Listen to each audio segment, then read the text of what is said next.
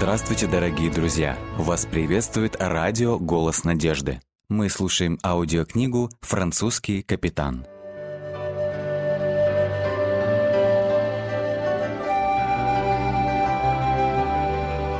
Глава 16. Организованная жестокость. «Похоже, уже этой весной мы будем спускать лодку на воду», уверенно сказал Андрей Сюзанне однажды в начале 1696 года. Настил на палубе и еще немного работы в трюме, и она будет готова. Все строительство велось урывками, когда выдавалось несколько свободных часов, чтобы плотничать на судне, и когда находились дополнительные деньги, чтобы прикупить еще досок или металла. В этом деле помощь Пьера была неоценима, так как он присматривал выгодные варианты в скобяной мастерской и помогал строить, когда у него было время. Яснее, чем когда-либо, Андре мог видеть теперь перед собой определенную цель. Он должен закончить судно в ближайшее время, если он планирует быть готовым к большому трансатлантическому путешествию в Нью-Йорк. Как только она будет закончена, мы сможем отправиться куда угодно, заверил он жену. Одно твое слово, моя дорогая, и мы будем в пути. Они не приняли никаких серьезных решений о том, когда именно могли бы уехать. Но мысль о новой жизни была подобна лакомству, отложенному на потом и сберегаемому в дальнем уголке буфета. Все время они были заняты заботами о своих жизненных потребностях. Сюзанна, обремененная уходом за детьми и домом, только раз в неделю выбиралась на рынок. Анна, у которой было двое своих малышей, могла присматривать за детьми Сюзанны не больше пары часов в неделю. Как они скучали по Катрин. От нее пришло письмо, в котором она сообщала, что она замечательно устроилась в Дельфте, хотя отец становится все слабее. И еще у меня есть некоторые интересные новости. В церкви я встретила самого красивого мужчину на свете. Его зовут Даниил, и он приходит ко мне довольно часто, писала она. Она также наслаждалась компанией двоюродного брата Шарля и его жены Мари. Их семья росла, в ней уже было трое детей, и ожидался еще один ребенок. Шарль делал успехи в кондитерском деле и надеялся открыть свою собственную пекарню в ближайшее время. Следующее письмо пару месяцев спустя сообщало, что романтические отношения между Катрин и Даниилом набирали обороты и что уже состоялось предложение руки и сердца.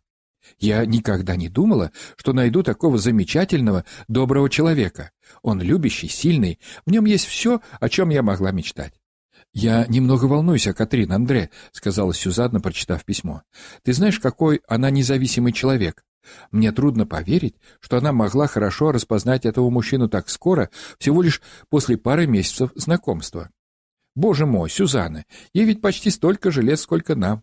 В таком возрасте она гораздо более способна разбираться в людях, и она не станет тратить время на несерьезного человека. Ведь его у нее осталось не так много, предположил Андре. Что ж, в данной ситуации мы просто должны верить, что она знает, что делает.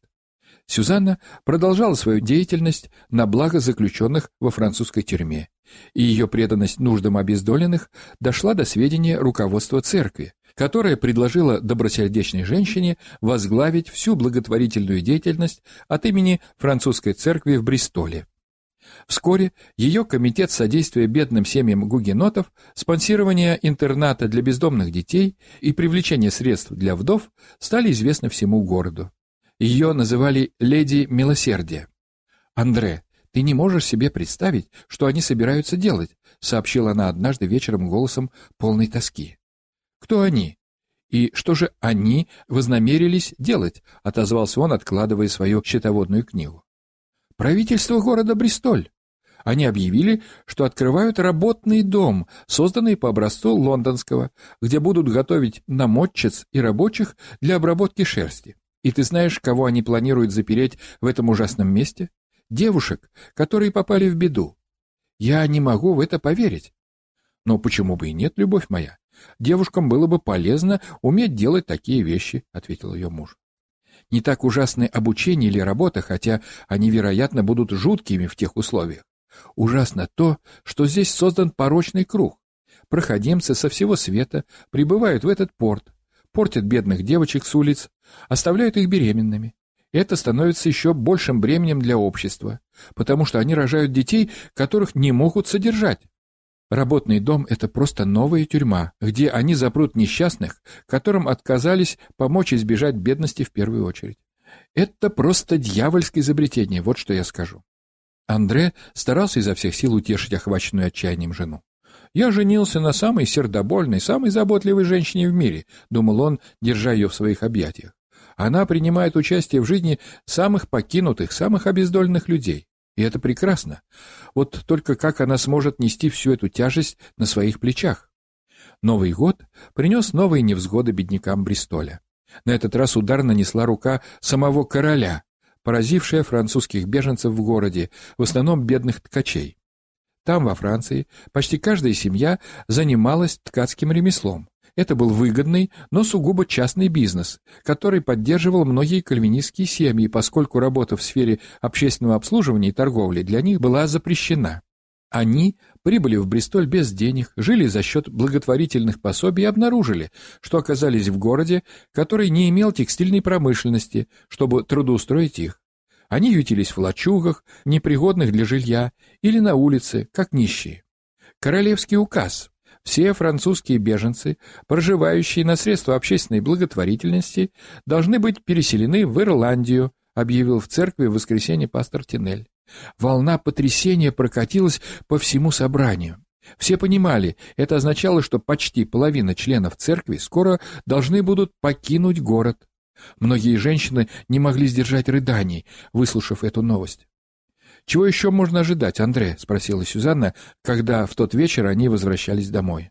Она держала его под руку, а он нес маленького Даниэля. Французская тюрьма, работный дом, в котором полно несчастных французских девочек, а теперь еще этих бедолаг отправляют в Дикую Ирландию. Это организованная жестокость. Именно так. «Да, но что мы можем сделать?» — ответил он. «Я думаю, что изменить все это не в наших силах, моя дорогая.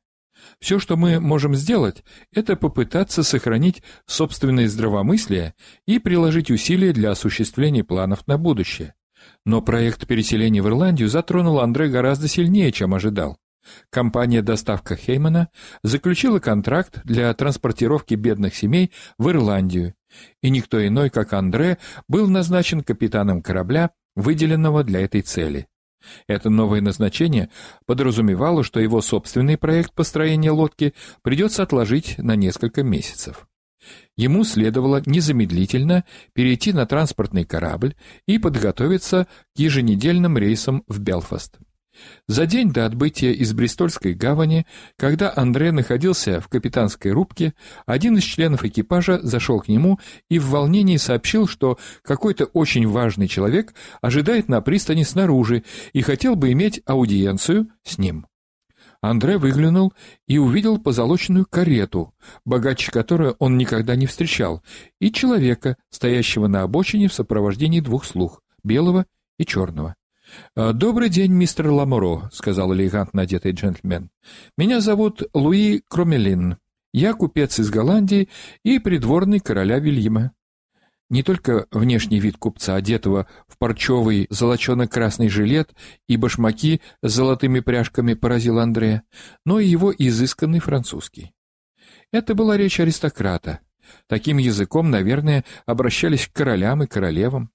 Андре давно слышал об этом известном человеке, представителе одной из самых богатых семей Франции, которая, поняв, что Нантский эдикт был отменен, продала свои земли и владения под Санкт-Квентином в Пикардии и переехала в Голландию. Их приветствовал Вильям Аранский как особ королевской крови. В свою очередь, они вкладывали деньги в королевскую казну для финансирования войны Вильяма против Франции и его славного прибытия в Англию. Его Величество поручили мне честь создания текстильной промышленности на севере Ирландии, начал Луи Крамелин. Мне сообщили, что вы были выбраны для транспортировки людей, которые понадобятся мне в Белфасте, чтобы начать эту новую отрасль. Я прошу привилегии путешествовать с вами, чтобы осмотреть земли и выбрать надлежащее место для запуска этой промышленности. «Конечно, добро пожаловать к вашим услугам, сэр», — пробормотал Андре. «Мы отплываем завтра на рассвете, сэр, и подготовим на борту подходящее место для вас. Пожалуйста, пусть ваш камердинер принесет вещи сюда прямо сейчас. Сегодня вы еще можете наслаждаться пребыванием на твердой земле, а утром мы ждем вас. Это привилегия для меня послужить Его Величеству таким образом и, по возможности, облегчить вашему сиятельству выполнение вашей миссии». Андре слышал собственный голос как будто со стороны. Он понял, что на борту его судна будет присутствовать один из самых высоких аристократов его времени.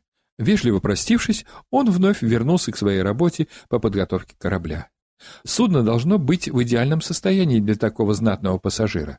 Андре собирался пожертвовать собственную каюту для особого гостя. Вскоре звук полицейского свистка дал понять, что первая партия мигрантов готова подняться на борт. Андре пошел посмотреть на толпу, которую полиция окружила, сопровождая до судна. Корабль мог принять не более сорока человек плюс экипаж, и эта первая партия бомжей должна была направиться в казармы, которые были подготовлены под палубой. Андре наблюдал, как дети в лохмотьях смотрели широко раскрытыми глазами на корабль, который отвезет их в Ирландию. Пожилые женщины плакали, а мужчины пытались утешить их. Они были удивлены, услышав, что капитан обращается к ним на французском и английском языках. А слух о том, что это был муж леди Милосердия, госпожи Сюзанны Ламоро, успокоил их окончательно. Вскоре они уже спешили занять кровати, на которых им предстояло провести ночь перед отъездом. Полицейские часовые были выставлены вокруг корабля на всю ночь. Судно миновало русло реки Эйвен и вошло в Бристольский канал, а на следующий день направилось в открытое море. Андре пригласил господина Кромелина присоединиться к нему на мостике. Тот был в восторге от приглашения, и из последующей беседы они узнали о французских корнях, семьях и опыте друг друга. Но вскоре разговор перешел на проект в Ирландии. По согласованию с королем я инвестирую 10 тысяч фунтов стерлингов в развитие этой новой отрасли, которая должна будет оживить местную экономику и стать кредитом для нации. Он говорил как проницательный бизнесмен. Этого должно хватить для постройки отбеливающего двора и пресса, для приобретения ткацких станков, а также для прессования конопли и льна. Затем мы должны организовать мануфактуру и построить жилье для рабочих. Я смею надеяться, что мы скоро получим отрасль, которой эта страна может по праву гордиться. Это моя цель — сделать ирландский лен предметом зависти во всем мире. Никогда еще Андре не видел человека столь уверенного в себе и в будущем успехе. Из дальнейшей беседы с ним выяснилось, сколь основательны его познания в текстильной промышленности. В долине Лагань, рядом с Белфастом, существует кустарное производство.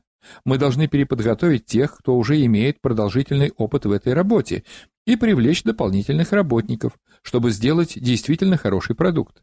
Люди, которые работают там сегодня, совершенно не знают тайн, связанных с производством хорошего постельного белья, продолжил он. Льном занимаются женщины, вообще не сведущие в вопросах выбора семян или почвы, и по этой причине их лен слишком короткий. И что еще хуже, они постоянно сушат лен у огня, а это делает невозможным отбеливание ткани, изготовленной из таких нитей.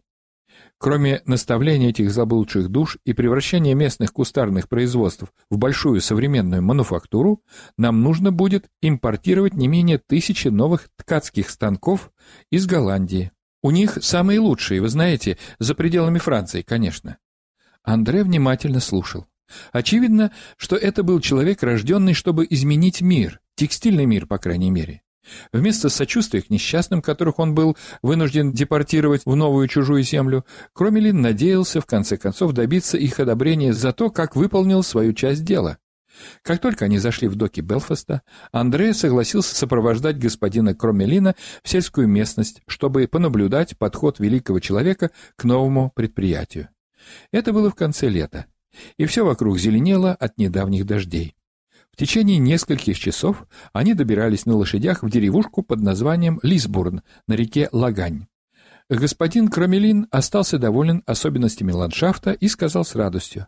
«Вот увидите, этой небольшой реки будет достаточно для обеспечения предприятия водой, а сама она вскоре потечет стерлингами». Обратный путь в Бристоль протекал в приятной атмосфере, и оба мужчины чувствовали взаимную признательность за понимание и компанию. Когда они расстались в Бристоле, месье Кармелин сделал комплимент Андре и пригласил его приехать в Ирландию, чтобы присоединиться к его приключениям в создании новой отрасли. Вы были бы отличным управляющим, поскольку умеете руководить людьми, судя по тому, как вы управлялись со своим экипажем в этой поездке, господин Ламуро. Благодарю вас, ваше сиятельство, но я прежде всего капитан корабля, и лучше останусь в этом деле, которое хорошо знаю. Но все равно спасибо за приглашение, — ответил он. Кроме того, как я уже говорил вам раньше, я собираюсь попытать счастье в колониях в ближайшее время. Я желаю вам успеха в ваших планах, месье Ламуро.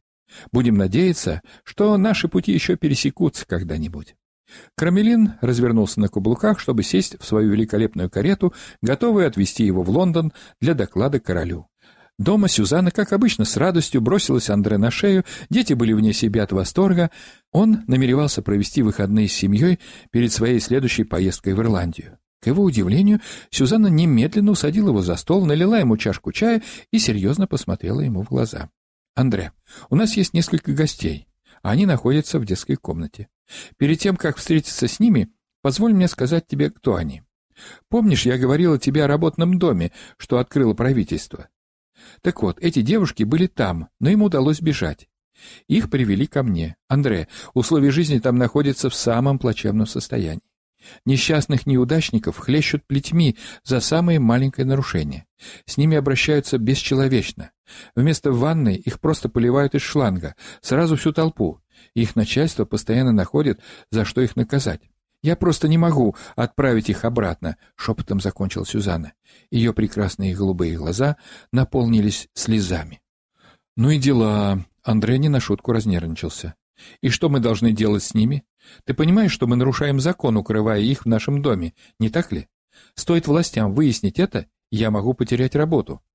«Андре, ты единственная надежда, которая у них есть. Ты должен отвезти их в Ирландию, чтобы они могли начать там новую жизнь. Помнишь всех тех людей, которых ты спасал во Франции? Это такая же ситуация. Правительство преследует их, и им не на что рассчитывать, кроме побега. Так вот оно что, с ужасом понял Андре. Он должен был вернуться к делу тайной переправы людей под прикрытием своей обычной работы. Жена, которую он любил, снова взывала к его доблести, к его способности творить чудеса и выходить сухим из воды. Она тихо поднялась из-за стола и постучала в дверь спальни, приглашая своих подопечных выйти вперед, чтобы встретить Андрея. Три худеньких девушки, две вполне хорошенькие одна попроще, подошли и встали перед столом, робко глядя на хозяина дома. «Назовите мне ваши имена, девочки. Почему вы были посланы в работный дом?» — мягко спросил Андрей. Девушки стояли по стойке смирно, боясь что-либо произнести. «Давайте, девочки, не пугайтесь. Это мой муж, и он не сделает вам вреда», — заверила их Сюзанна. «Меня зовут Энн», — сказала одна застенчиво. «Моя школьная наставница сказала, что я плохо себя веду и вожусь с уличными мальчишками». «Меня зовут Мария», — прошептала другая. «Мой отец сказал, что я сама виновата, что у меня появился ребенок, но я не хотела, сэр». «Я Ханна, капитан», — сказал третий с горечью. «Моя мама утверждает, что я спала со своим женихом, но этого не было, поверьте». Ну, девочки, как вы знаете, моя семья окажется в серьезной опасности, если власти обнаружат, что мы прячем вас здесь. Вы не должны вообще выходить из этого дома. Между тем, я должен попытаться найти какой-то способ спрятать вас на борту моего корабля в понедельник. Ваш единственный выбор — бежать в Ирландию. Там вы можете начать новую жизнь. «Да, сэр, мы сделаем так, как вы говорите», — пробормотали все три. Сюзанна предложила им это как вариант, но когда они услышали подтверждение из уст капитана — то поверили, что это было реально. Они склонили головы и вернулись в спальню. Андре застонал, когда они ушли. «О, Сюзанна, однажды ты погубишь меня. Я думаю, нам лучше начать подготовку к отъезду в Нью-Йорк, прежде чем мы попадем в беду здесь. Ты такая благотворительница, моя дорогая, но благотворительность не всегда приветствуется. Ты не можешь спасти весь мир, понимаешь?» Она наклонилась, чтобы поцеловать его в лоб. «Я знаю, дорогой, но кто-то должен встать против зла этого мира. Почему-то я думаю, что Господь будет судить нас потому, что мы пытались сделать и что было в наших силах. Мы должны помочь тем, кто не может помочь себе сам. К полуночи в воскресенье Андре спрятал девочек в своей каюте, приказав сидеть там тише воды ниже травы, пока не вернется следующим утром, чтобы руководить погрузкой партии мигрантов с улиц Бристоля. Девушки покинули каюту уже в Белфасте. Ламоро никогда не встречали их снова.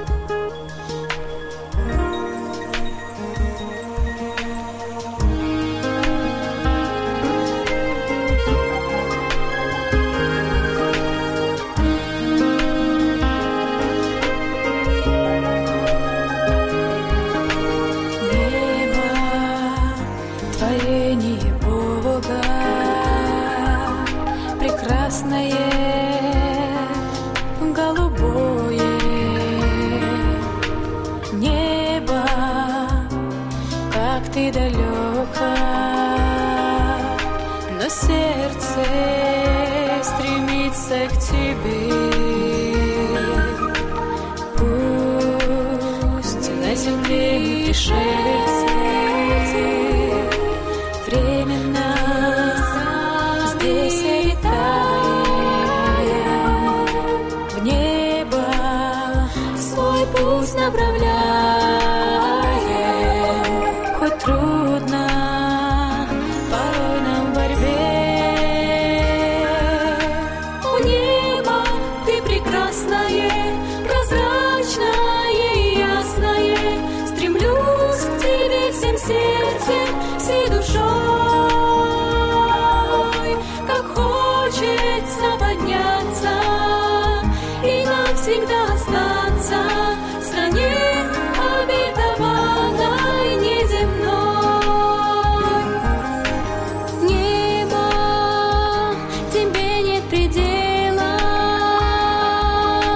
все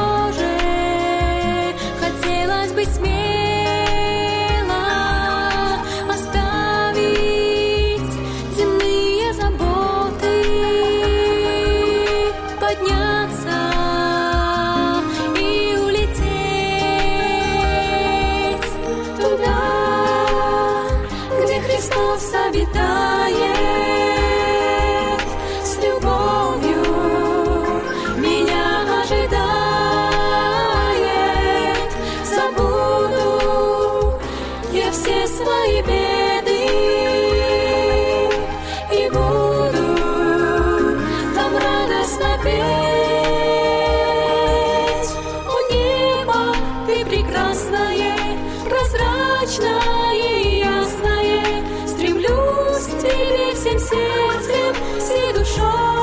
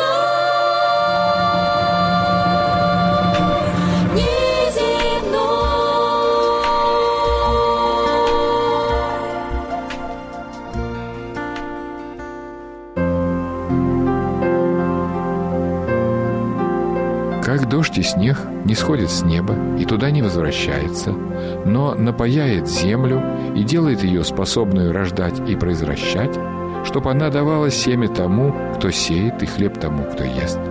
Так и слово мое, которое исходит из уст моих, оно не возвращается ко мне тщетным, но исполняет то, что мне угодно, и совершает то, для чего я послал его. Книга пророка Исаия, 55 глава, стихи 10-11.